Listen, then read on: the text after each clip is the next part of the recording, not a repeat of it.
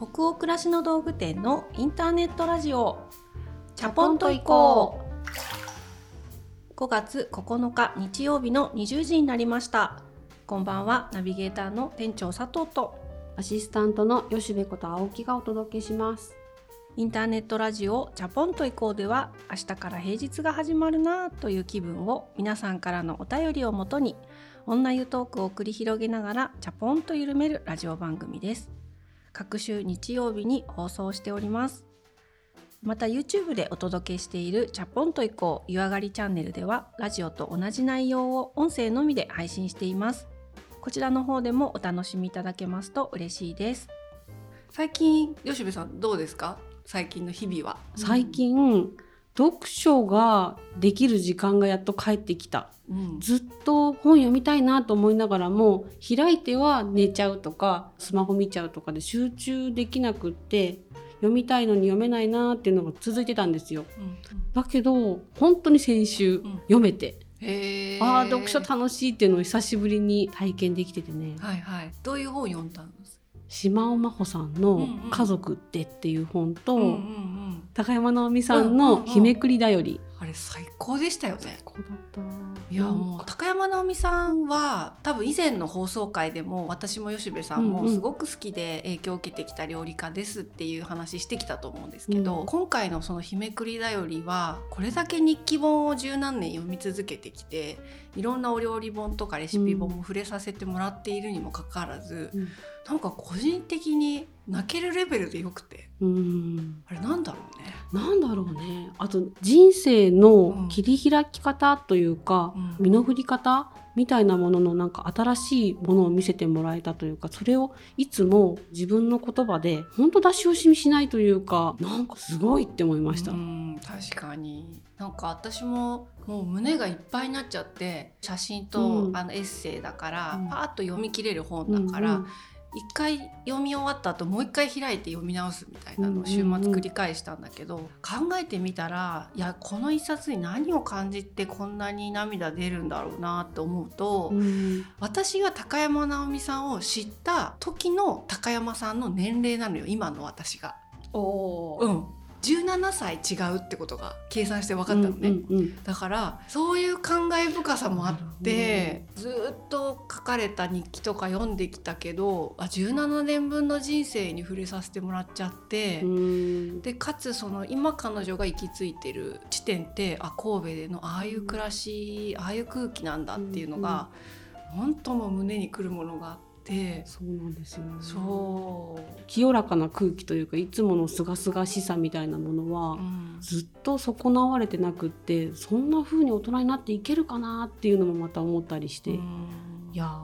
いやーすごいよね。ねえだからなんか自分の中でいやこっちじゃないなとかって感じた時にその違和感に結構忠実に生きているように見える、大きく住む場所を変えたり一緒に暮らしてきた人と一旦離れてみるとか、すごいなーって思って。ーね。うん、本当私たち揃って最近ホットに胸打たれちゃった本なんでチャプラーの皆さんも最近どんな本読んだり読書体験をされているでしょうか？これ面白かったですみたいな本の話だけする回とかあってもうんうん。またいいかもしれないですね,、そうですね。ぜひチャプラーの皆さんも面白い本あったら教えてください。さあじゃあ今日もたくさんお便りいただいてますので2通ほどご紹介するところからスタートしたいと思います。ラジオネームなみへいさんからのお便りです佐藤店長吉部さんこんにちは。いつも各週のラジオをまだかまだかと芽が出るのを待つトトロのメイちゃんとさつきのように心待ちにしています。第80夜の愛用さんいらっしゃいを聞いていてこのブラシはどんな形なのだろう。取っ手のついたカゴ薄揚げから厚揚げの色と頭の中にいろいろなイメージを膨らませながら聞かせていただきました。その時ふと思ったのがこの感じ学生時代に教室で友達から大好きな彼のいいところをいろいろ聞いてどんな人なんだろうとイメージを膨らませていた時の気持ちと似ているとにやりとしました。ブラシさんと加古さんはどんな彼なんだろうとワクワクしながらこのお便りの後サイトを覗きに行こうと思います。あありがとうございます。波平さんからのお便りということで嬉しいですね。前々回ですかね。80夜愛用さんいらっしゃいっていう私たちのお店で販売している商品の中でも、うんかなり開店当初からもうロングセラー的に私たちもすごい愛着があって扱い続けてる商品のことをそれぞれね喋ったんですけれど、うんうんこの例えが最高ですね学生時代に教室で友達から大好きな彼の良いところをいろいろ聞いてどんな人なんだろうとイメージを膨らませている感じと似ていると。ねそういう感じなんですね。嬉しいと思いましたこのお便りいただいた時。そうか。だからまだ見ぬ友達の好きな人みたいなところと、私たちが喋った商品もうん、波平さんにとってはまだ見ぬアイテム。どんな子なんだろうっていうね いつかその例え話に乗っからせてもらうと彼に会う日が来るかもしれないじゃないですかその友達の彼はいはい。だから言ってた通りだみたいなそっか。そのイメージと違うとか。なんかすごいいい彼想像してたけどっていうことになる場合もあるかもしれないじゃないですか。これかっていう風うにん、ならないといいなって確か思いに。でもね、あの子たちは大丈夫。大丈夫自信を持ってね、はいおすすめしたいアイテムたちではあったんですけれどもなるほどそういう感じに例えて聞いてくださるの面白いなと思いましたありがとうございます。じゃあ次のお便りもいきましょ埼玉県にお住まいのラジオネームチャピとゆほさんからのお便りです。はじめまして。ぜひお伝えしたいと思うことがあり、初めてお便りを送りました。最近、学生時代からの仲良し友達と1、2週間に一度電話でラジオごっこをしています。トーク内容は日常の出来事やハマっていること、悩みまで様々です。私はチャポンと行こうを友達はカエル亭という芸人さんのラジオをよく聞いているのでお互いにその情報も交換していてそれぞれのラジオの真似をしたりもしていますそんな中映画「青化けのテーブル」にカエル亭の中野さんが出演するということを知り私たちの好きな人たちがコラボするなんてこんな偶然ある？ととても盛り上がっています。映画も一緒に見に行く予定なので公開を心待ちにしながらラジオごっこも続けたいと思います。わあありがとうございます。ラジオごっこなんか可愛い。お友達とっていいですね。ねいいですね。電話でですよしかも。可愛い。可愛いと思ってしまいました。えっとそうそう。蛙亭の中野周平さんが私たちがこの度作りました劇場版の映画「青化けのテーブル」これお化けのテーブルって思った人もいたみたいでそれ怖い映画になっちゃうんですけど あの青い葉っぱの青葉ですね「青化けのテーブル」という映画に出演してくださってるんですよ本当に。うん吉部さんもねすでに試写というか見てますけどね。あのなんて言ったらいいんだろう。可愛い。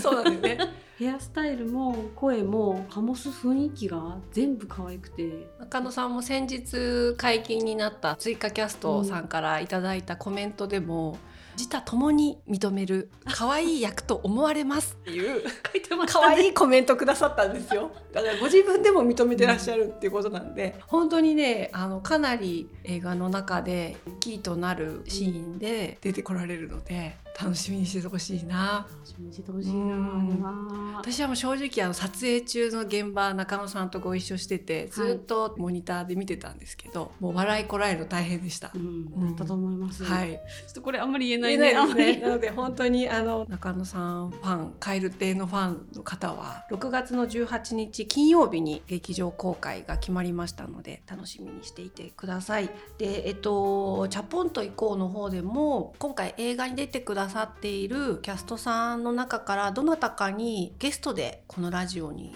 お呼びして出ていただいて。うんチャポラさんからのお便りとかご質問に答えてもらうようなコーナーをちょっと作ってみたいなっていうことも思ってまして映画の公開前後とかの配信になるのかなとはちょっと今思ってるんですけど、うんぜひこのラジオを聞いてくださっているチャポラーさんでこんな質問をキャストさんにしてみたいみたいなことがありましたらなんか生活にまつわる質問とかでもきっといいと思うんでぜひどしどしお便り欄でお寄せいただけましたら嬉しいなというふうに思っております。お待ちしております。その他にもたくさんのお便り本当にありがとうございました。お便りはすべてチャポエコスタッフ全員で楽しく拝見をさせていただいております。それでは本日のテーマに行きましょう。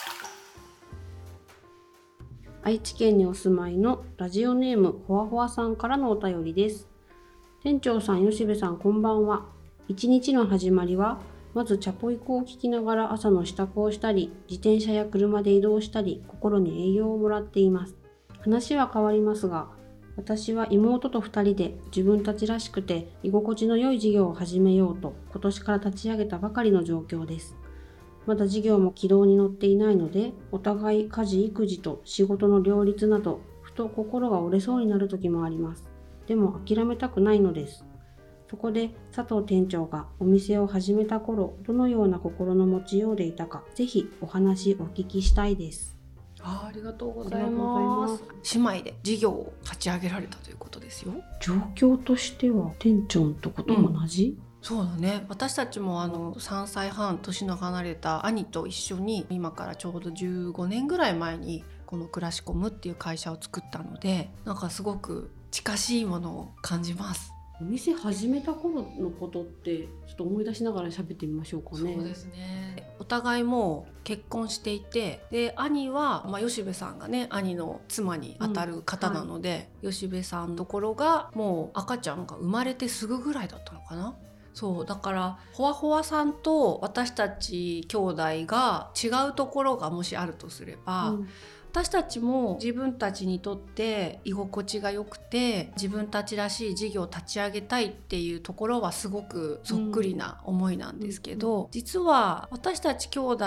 がクラシコムっていう会社を創業した時は北欧暮らしの道具店っていういわゆる雑貨とかアパレルを扱う EC サイトとは全く別の事業を最初模索していて、うんはい、全然違う事業を立ち上げようとしていたんですよね。うんその授業のアイデアみたいなのは最初兄の思いつきで始まってで当時まだインテリアコーディネーターをしていた私もなんか兄に一緒にちょっと副業的にでもいいから俺の考えた事業アイデア手伝わないみたいな感じからスタートしたんですよね。それでなぜか兄と一緒に会社を作ることになってただその最初に立ち上げようとした事業が立ち上がりもしないっていうかそうでしたね、はい、それで一瞬夢は見たけれど、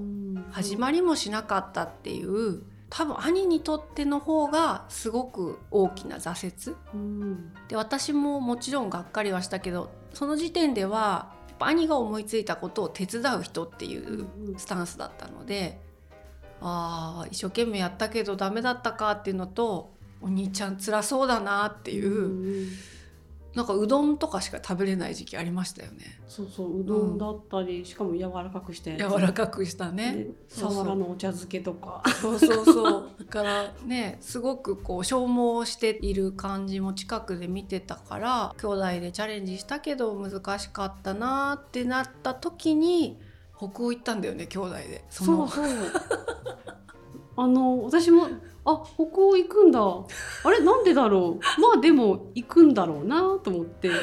ってらっしゃい」みたいな。奥さんだな本当に。いやなんでさ家族を置いてさ兄弟で北欧旅行するの？じゃん。最初の事業を立ち上げるために使ってしまっていて資金もなかった、うんうんもうアイデアもなかった、うん、何か次なるビジネスを嗅ぎ分けるみたいな嗅覚も2人とももうなくなってた。うん、片や34歳の兄は子供生まれて5ヶ月だよ。母と息子を一旦置いて、うん、妹と旅行行くってさ、うん、今考えるとツッコミどころはあったね。ツッコミどころオンリーですよ。だけどなんか突っ込まないでくれたわけよね。両者の家族が一旦。まあなんか行ってきたらっていうスタンスで送り出してくれたんで、兄から言わせると自分の授業のアイデアに、まあ、智子を付き合わせてかわいそうだった。こいつの時間を少し無駄にさせてしまったっていう負い目もあったみたいで、うん、後から聞くと、うん、から最後の社員録音みたいな気持ちで北欧に、まあ、連れてってあげようみたいな気持ちだったらしいの、兄はね。でも私からしたらもううどんしか食べれなくなっている兄っていうのを間近で見てたから今を言えばそういうちょっと綺麗事に聞こえちゃうかもしれないけどなんか元気を2人で出しに行きたいなっていう気持ちもあったような気がする。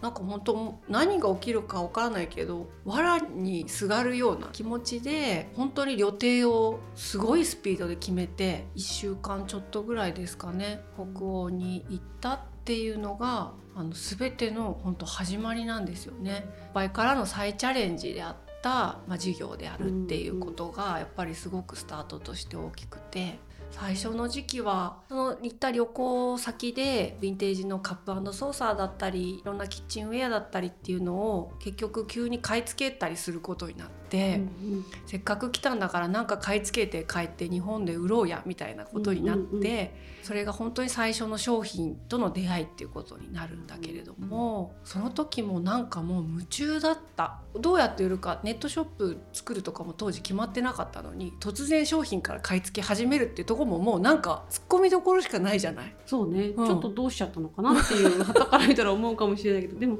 その時に、あのちょこちょこ連絡くれるんですよね夫が。はいはい。元気か？みたいな話するんですけどやっぱり動こうとしているものは止めちゃいけないなってその時すごい思ったというか。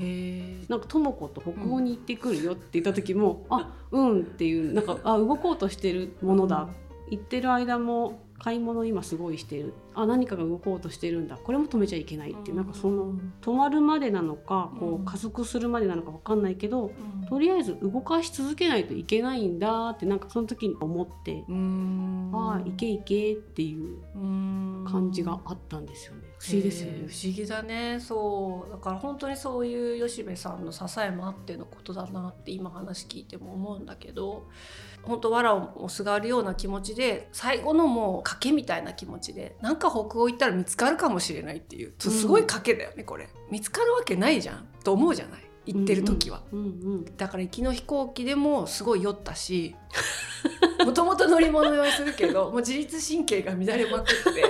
不安で、ね、気分も弱ってるからね。気分も弱ってるからすごい酔ったし、うん着いた日にもう向こう着いたら真っ暗だったんだけど食事してないからって言ってあるピザ屋さんに入って、うんもうピザ食べてものすごい気分が悪くなったりとかもして、うんう全然走り出しが楽しい旅じゃなかったのね。忘れもしないんだけどストックホルムのそのピザ屋さんとかってまた日本と違って BGM ガンガンかかったりしてなくてうん。すごく静かうん。な感じでひそひそひそひそみんなが談笑を楽しんでるっていう感じで静かだから余計気も弱っちゃって、うん。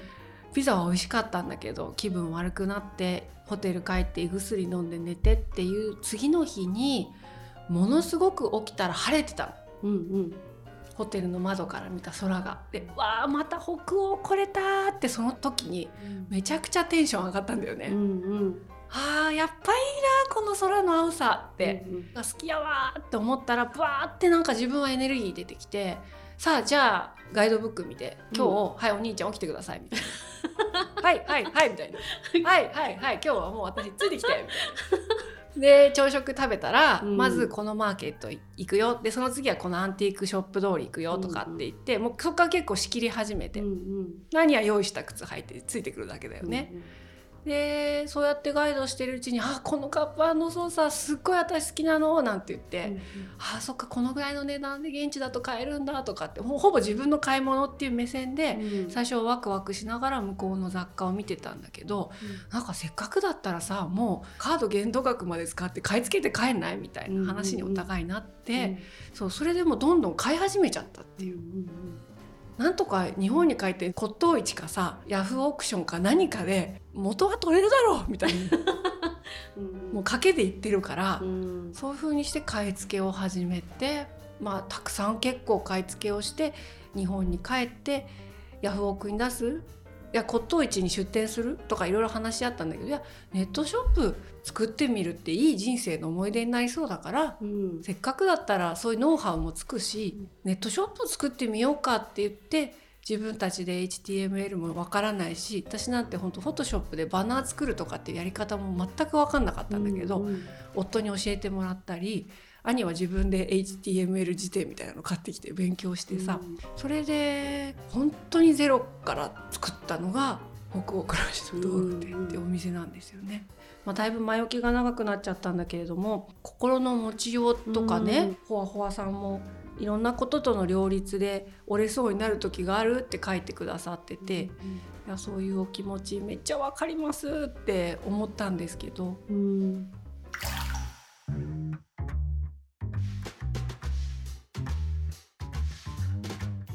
そのネットショップを作ろうってなって店名どうしようかってなって兄と2人ファミレスで話し合って、うん、本当に10分15分って短い時間で北欧暮らしの道具店にしようってパツッと決まったんですね。うん、で兄から「じゃあとも子さ」って、まあ、商品ページとか写真を撮ったりしていく前にこんなウェブショップにしたいっていうイメージみたいなのを作ってみてって言われたの、うんうん、それが最初に振られたお題で自分で作ってみた時にすごくワクワクして。だからそういうことがしたいとかって思ってたわけでも準備してたわけでもないんだけど、うん、そういうウェブショップを作らなきゃいけないってなって降ってきた課題に対して向き合って、うんうん。イメージを広げていく時に自然とすごくワクワクする気持ちが出てきて、うん。あこれってインテリアコーディネーターの仕事と近いなって、うん。トップページっていうものが一つの空間であり部屋ならば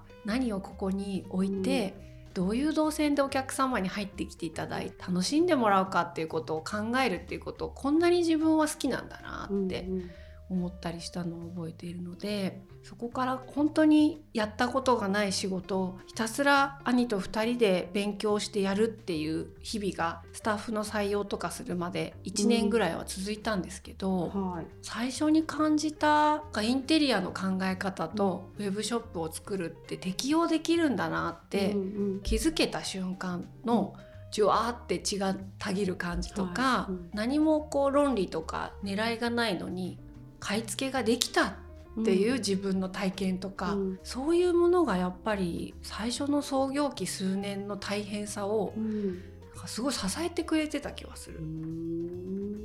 目指して狙っていってたわけじゃないんだもんね。うん。最初の方は、うん。じゃあ来た球をこうキャッチして綺麗にしてこう送り出すみたいな感じだったと思うんだけどうん心が折れそうになる時っていうのはじゃあもっと先なのかね？また別のフェーズなのかね？最初は折れる前にもう必死すぎてお互いやったことがないことをしてるし想像していた以上にコツコツとした弾力が求められる仕事だったんだよね、うんやっぱり EC サイトって。うん写真を撮って一個ずつ説明をして文章を書いてっていうことをしないと販売できないじゃない。うんうん何百ページってノルマを1日決めてうん。ひたすら写真を撮るうん。担当文章を作る担当っていうのを手分けしてコツコツコツコツやるっていうのが本当に最初の頃の日々でなんか折れそうになるっていうよりは今はもうこれをやっていくしかないみたいな、うんうんうん。失敗から始まってるからもう他に行く場所もないし今度こそ失敗したら再就職かうん。どうなるのかっていうところだったんで、追い詰められてもいたんだけどでもなんかこれをずっと愚直にこの穴を掘り続けていった先に宝物が待ってるんじゃないかっていうんう希望もすごくあった時期だと思うんだよ当に目の前にどんどんどんどんやるべきだっていうことがうん。降ってくることのありがたさ。それまではやっぱりやりたいと思うことを探してたからなんかいろいろ考えでこねくり回して兄も私もいろんなことを考えたりしすぎてしまって体が動かないっていうタイプでもあったから、そういう状態に救われてたんだなと思いますね当時。まあ今もなんですけど ずっと続いてるので。そうですね結局事業とか会社が変化すれば、うん。スタッフも増えて課うん。題やるべきことが常に目の前にうん。願ってなくても降ってくるんで、うんうんそれと向き合ってたら15年経った。はっ！みたいな。12年一緒にやってきてどんな風に思う？最初の頃は妻として親戚として。うんで12年前からは同じ会社で働く仲間として。うんはいすごいずっと近くで見てきてくれてるじゃん。うんうん。驚くほど変わらないというか。変わらないか。変わらないんじゃないかな、うん。まだ続けられる仕事があるみたいでよかったみたいな。なんていうのかな。この自分の役立て方みたいなのを、うん。私もそうだし青木さんも店長も会社のみんなも思考えてると思うんですけど、あここなら自分がどうやら使えるらしいっていうところを見つけられるのって結構奇跡というかじゃあそれを続けるためにはやっぱりいろいろやりたいこともやりたくないこともいっぱいあるんだけどでもそれから逃げないから今の場所にいられるんだよなと思うとこの仕事ができるっていうことを多分大事にしてきたっていうことなんだろうなっていう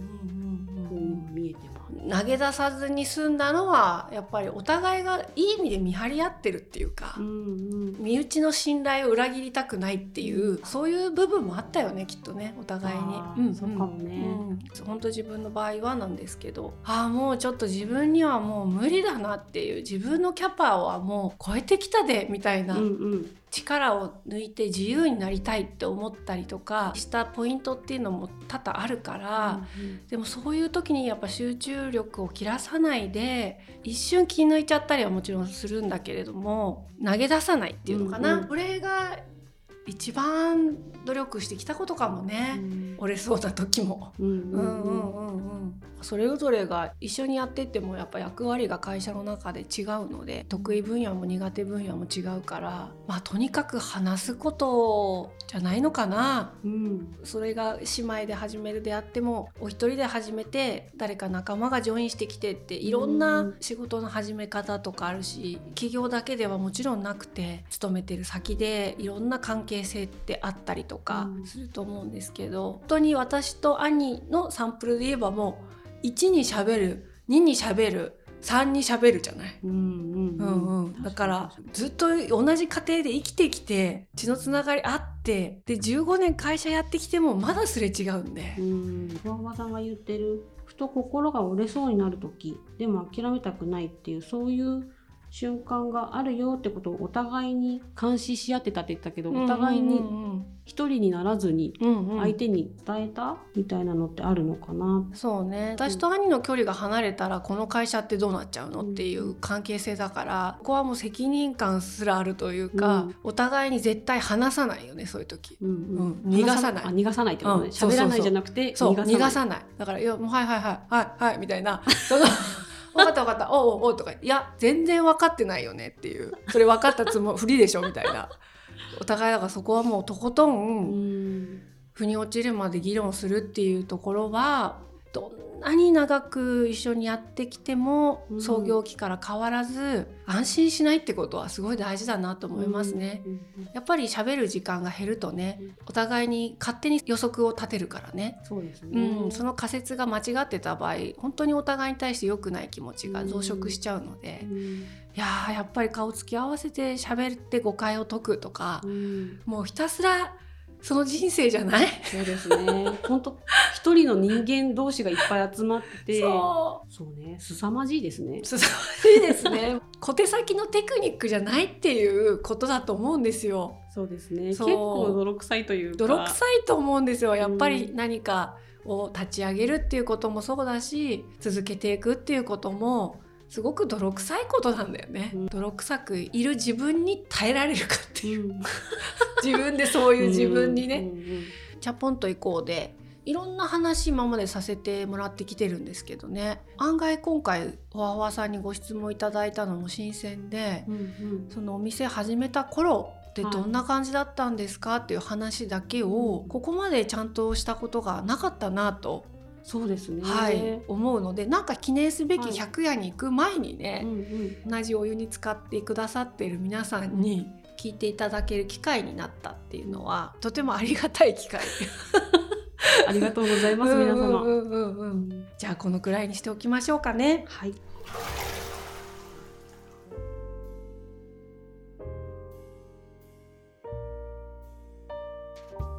て今夜のインターネットラジオチャポンと以降はここまでになります。皆さんお湯加減いかがでしたでしょうか？今日は吉部さんお湯の温度は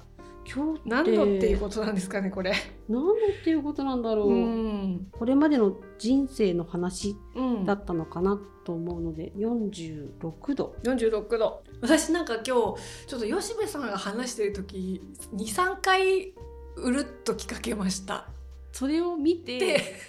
下を見てうるっときたお互いそれ分かりました今日はでも泣かなかったですね私た。ちこらえましたねこらえました口をムムムってしながら。お互いの目が潤んでるっていうのがこのアクリル板越しにそれ苦しかったです。今日ちょっと。たはい、いやちょっと。どういう回としてねお届けできているかはわからないんですが皆さんの気分が今日も少しでも緩まると嬉しいです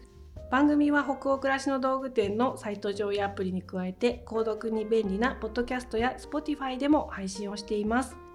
えーそしてですね最近ラジオの配信先が増えておりまして Google ポッドキャストと Amazon Music の方も加わりまして、えー合計してですね今7つの配信先でこのラジオをお楽しみいただけるようになっています。サウンドクラウドとか当店の北欧暮らしの道具店のアプリあと Spotify でね聞いてくださってる方も今本当に増えてるんですけど、さらにいろんな場所で聞いていただけるようになっていますのでぜひお好きなプラットフォームから今後もチャポンと以降楽しんでいただけたらなと思います。えー引き続きお便りも募集中です。感想、ご意見、ご質問などサイトやアプリでチャポイコ最新記事を検索していただきページ後半にあるバナーよりお送りください。